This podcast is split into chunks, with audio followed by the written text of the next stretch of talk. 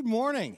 Good morning. We are studying the book of Acts, and this is the 12th message in what promises to be a 397 part series. So stay tuned for all of them. Our hope in studying the book of Acts, though, is that by studying the very first Christians, we will learn how to live and act differently in our own lives.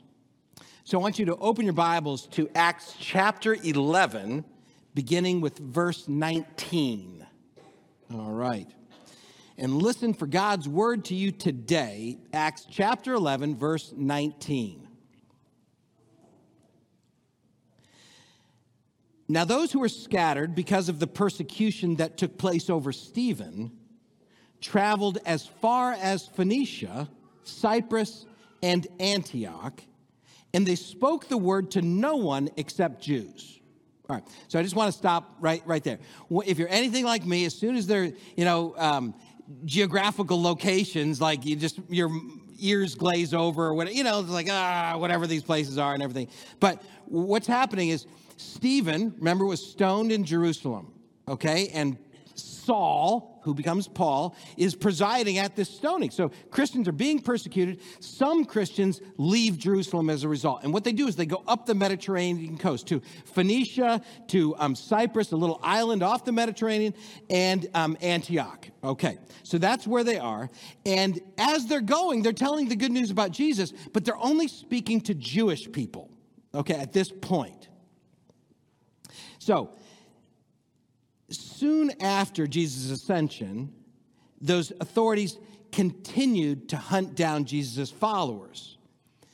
But, and now I'm picking up at verse 20, but among them were some men of Cyprus and Cyrene who, on coming to Antioch, spoke to the Hellenists also, proclaiming the Lord Jesus. The hand of the Lord was with them, and a great number became believers and turned to the Lord. All right, so now we got another little vocabulary word. Who are these Hellenists? Okay, so we've got guys from Cyprus, that's that island, in Cyrene, that's modern Libya. And they're coming to Antioch as well. That's right on the coast of what, what was then called Syria, but right now it's probably part of Lebanon. Okay, so these guys, a different group of apostles, disciples, are preaching the good news to the Hellenists. Now, Hellenists are Jewish people who were quite comfortable with Greek culture. They are from uh, around the empire, but Jewish by birth, and they embraced aspects of Greek culture and lifestyle.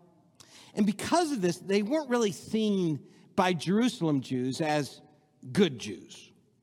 Some might say, oh, they're a little bit more worldly or, or more pagan. Um, they're about as Gentile as you could be and still be called Jewish. But the interesting thing is, Luke tells us here that it turns out that they were more receptive to the good news than the good Jews were. So, verse 22 News of this came to the ears of the church in Jerusalem, and they sent Barnabas to Antioch. When he came and saw the grace of God, he rejoiced and he exhorted them all to remain faithful to the Lord with steadfast devotion. For Barnabas was a good man, full of the Holy Spirit and of faith, and a great many people were brought to the Lord. Then Barnabas went to Tarsus to look for Saul. And when he found him, he brought him to Antioch. So it was for an entire year. They associated with the church and taught a great many people. It was in Antioch that the disciples were first called Christians. This is the word of the Lord. Thanks be to God. So it was in Antioch that the disciples were first called Christians. And we take that last word for granted. At the time, there might have been maybe a hundred or maybe a few hundred Christians. Sociologists tell us that there are now 2.38 billion Christians in the world. But what does that word mean? What does it mean to be a Christian? Do all Christians believe alike, act alike? Are you a Christian? Am I a Christian? How do we know? What does it mean to be a Christian? That's what we're wrestling with today. We might go back in the history books and say, well, what did it mean at this time in Antioch? Well, what it meant, first of all, was that you were Jewish, right? At this point, Christians, almost all of them, were Jewish by birth. At this point, Christianity was still seen as a sect, a part of Judaism, like the Pharisees and Sadducees and the Essenes. Remember the Essenes from the Dead Sea Scrolls? The Essenes lived in the desert. Sadducees were known for not believing in the resurrection. They were sad, you see. Um, you know, pastors only have a few good Sadducee jokes, and that's the one right there. Okay, so the Christians, or better yet, the Christians, as they would have been known, were known for being a small and growing group of Jews who claimed that the long promised Christ, or Messiah in Hebrew, had come in the person of Jesus of Nazareth. Okay, so, so that's how if you'd been on the street of Antioch and said, Who are these Christians? Oh, they're Jews who say that the Messiah they've been waiting for has come, and his name was Jesus of Nazareth. So Christians believed, eh, eh, Christians were believed to be extraordinary Jews. They believed that a man executed for crimes against the empire had been sent by God to save them somehow from that very empire. It was only in the years that followed afterwards that Christianity began to identify the evil empire, the one that Jesus saved us from, with Satan's kingdom and not Caesar's. So you can see how that was confusing. They was expecting Caesar's empire to be overthrown, but it wasn't in at least any way that we could see. Ah, the battle was spiritual. It was Satan's power that was being overthrown. So these first Christians also claimed that this Jesus, had risen from the dead, been raised from the dead by his heavenly Father. And they said that this raising of Jesus from the dead was, in fact, proof that he was the Messiah sent by God and that he wasn't a, a victim of the Romans, but was their conqueror, conqueror and the Jews' savior. Okay, so this is, we're trying to get inside the mindset of these first Christians. What did they believe? They believed Jesus was sent by God, Jesus was the Messiah, and that he was sent to free them. We could say that the first Christians were Jews who believed that Jesus was the Messiah, sent by God to save them, and risen from the dead. But beliefs weren't the only things that set these Jews apart from other Jews of the day. They also acted differently, and this is important too one of the, the most distinguishing things is that they baptized.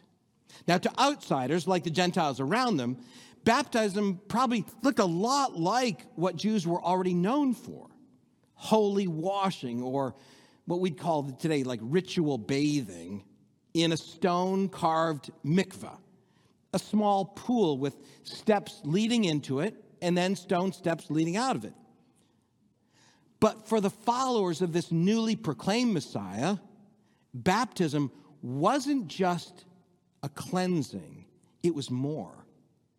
Baptism to the first Christians was more than a washing, it was a symbolic drowning, a symbolic death and resurrection. Think of the, the motion that you see sometimes when people are totally immersed. They cross their hands like this, right? And go back almost in a death posture, and then they come bursting up out of the water.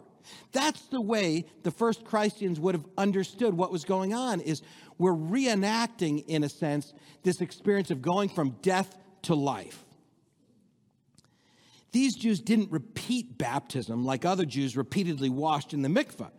Christians believe that one washing, one baptism served for all time. To Gentiles, looking at this new sect of Jews from the outside, yeah, baptism would have seemed harmless. But this strange group of Jews also practiced cannibalism, or at least what sounded a lot like cannibalism.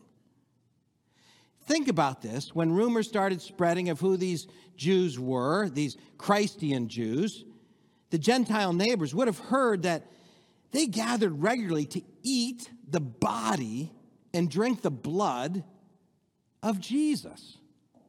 Now, of course, we know what they were doing, gathering together for the Lord's Supper and other meals. Yes, they did that regularly. This was a big part of being a follower from the very beginning. These communal meals, eating together.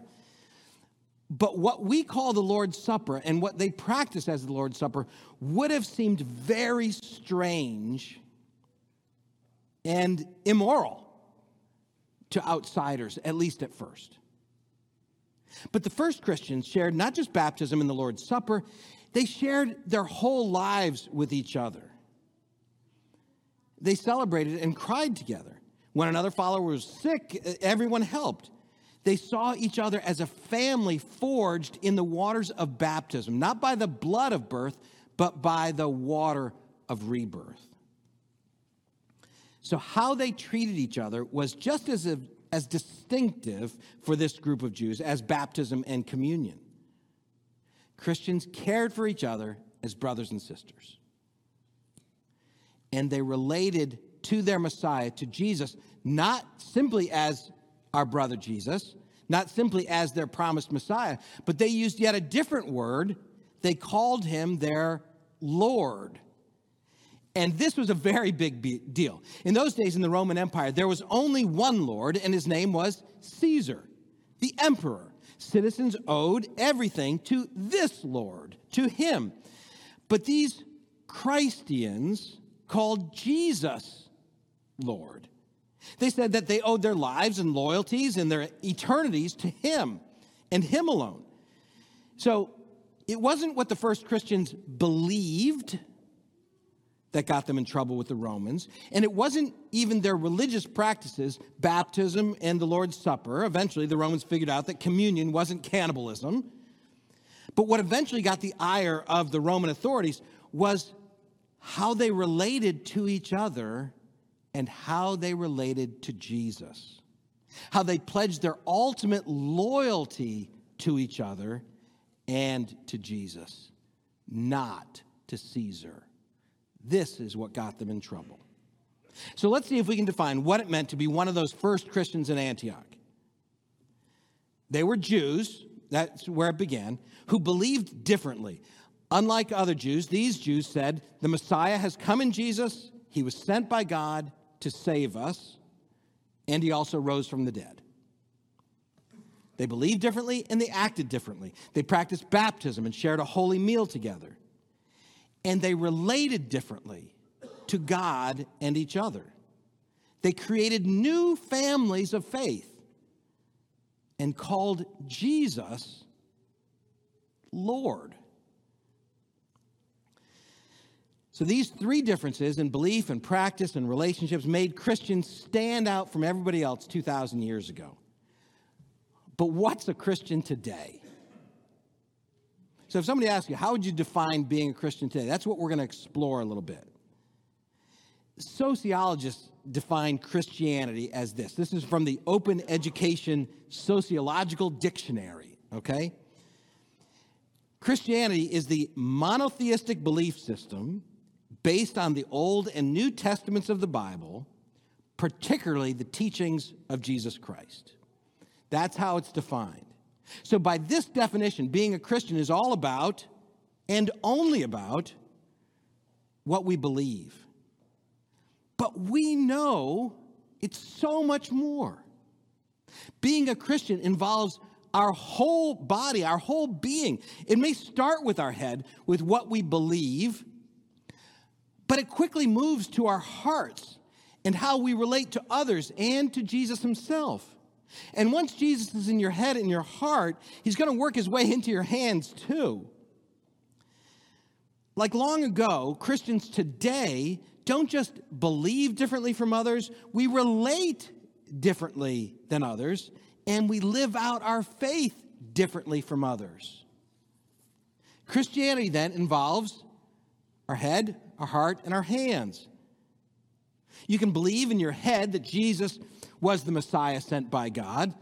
But if you're not talking to Jesus in prayer, you're missing out on an essential relationship, talking with God every day. But we can talk to Jesus in prayer every day. And if we're not treating others the way Jesus would, with patience and kindness, giving a helping hand to the poor and the powerless, then we're not really living like Jesus, are we?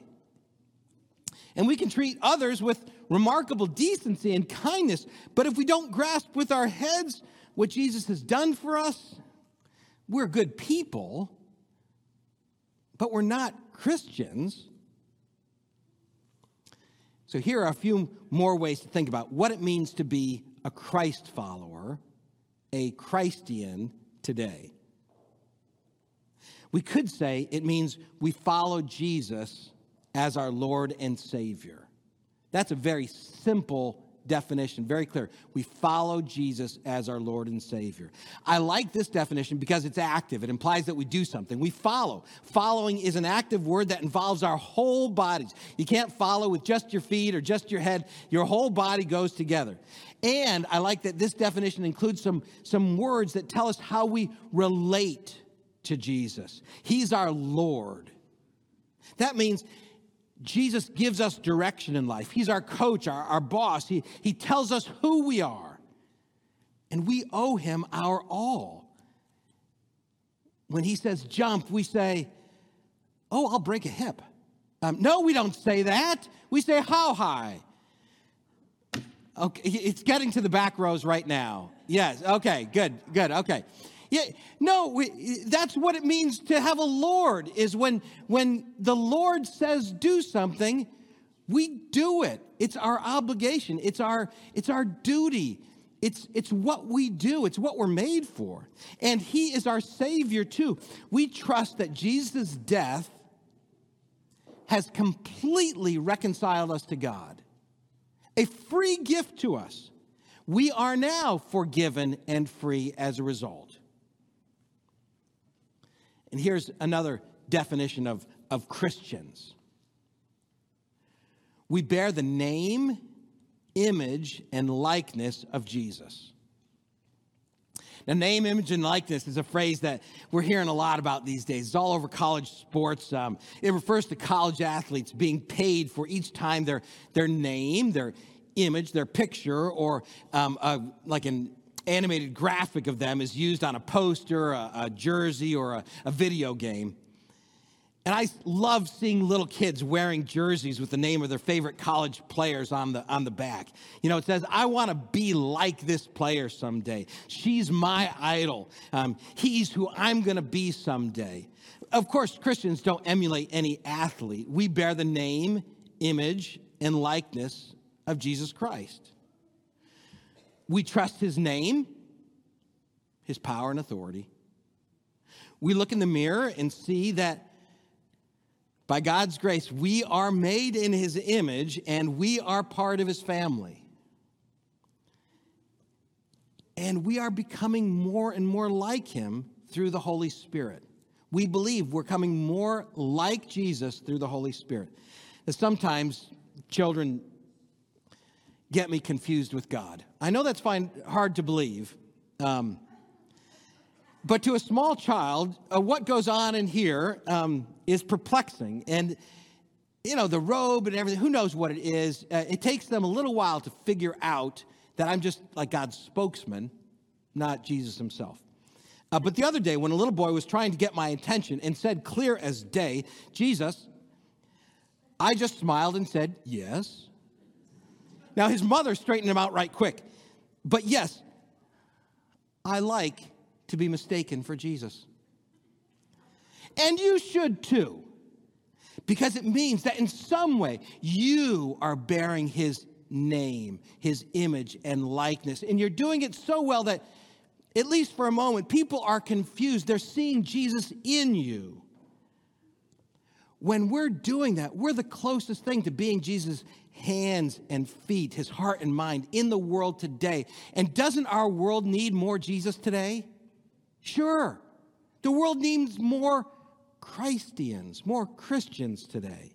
Anyone can be a Christian. You don't have to be Jewish or anything first. We don't say how you're supposed to vote or who you can love. We don't take an official stand on the perpetual virginity of Mary or whether the earth was created in seven literal 24 hour days or, or eons through divine evolution. In our second family, we have different opinions about abortion, immigration, climate change, and what teams to root for on Sunday afternoons. You don't have to look like us, talk like us, act like us, because that's not the goal of being a Christian. We want to look, sound, and act like Jesus. I want you to think for a moment. I asked you earlier, what is a Christian? But now I want you to think of if I were to say, conjure up an image of who is a Christian. Just picture, don't say anything, just picture it, okay? What qualities, and again, I want you to think about this, what qualities do you see in them when you think of, okay, yes, that person is a Christ follower, that person is a Christian? And, and if you're stuck, I know, like this weekend, of course, we're remembering Martin Luther King. We've already remembered Cree Clark. Soon we'll be thinking of Mary Brandt. Each one of these people, I'm, I'm betting, is, is pretty different from you. That's to be expected. They're different from each other. But again, our goal isn't to be necessarily like them, though that's probably not a bad idea, but it's to be like the one and only Lord that they follow. I think for us, being a Christian means at least this that yes, Jesus is Lord and Savior. We're completely forgiven and free because of what Jesus has done. Jesus is risen from the dead and spiritually alive now, reigning with his heavenly Father and ours. We start our Christian journey officially in baptism, and we find strength for it in the Lord's Supper. And we try to live like Jesus in all of our relationships, giving and serving, worshiping and praying and sharing our lives with each other in this second family. I don't know, that, that sounds a lot like being a Christian to me. I wonder if it sounds like someone you would like to be. Our goal here is to help you become a full bodied follower of Jesus Christ with your head, your heart, and your hands. Let's pray. God, we thank you for those first followers of Jesus who didn't have the benefit of all of Scripture like we do or centuries of the faithful going before us, but even early on recognized you as their Lord, trusted you as their Savior, and followed you as their Messiah. We pray that we could have the boldness of belief like them, but also that we would recognize that there will be differences in our understandings of who Jesus is and what we are to do with our lives.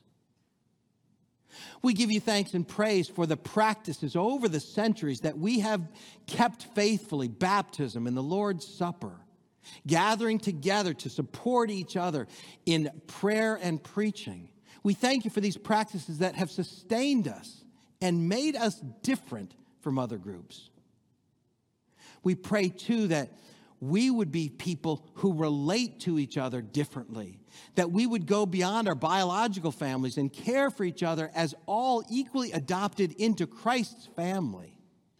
And help us, Lord, to continue to see you as different, not just our brother, not just our Messiah, but our Creator to whom we owe all.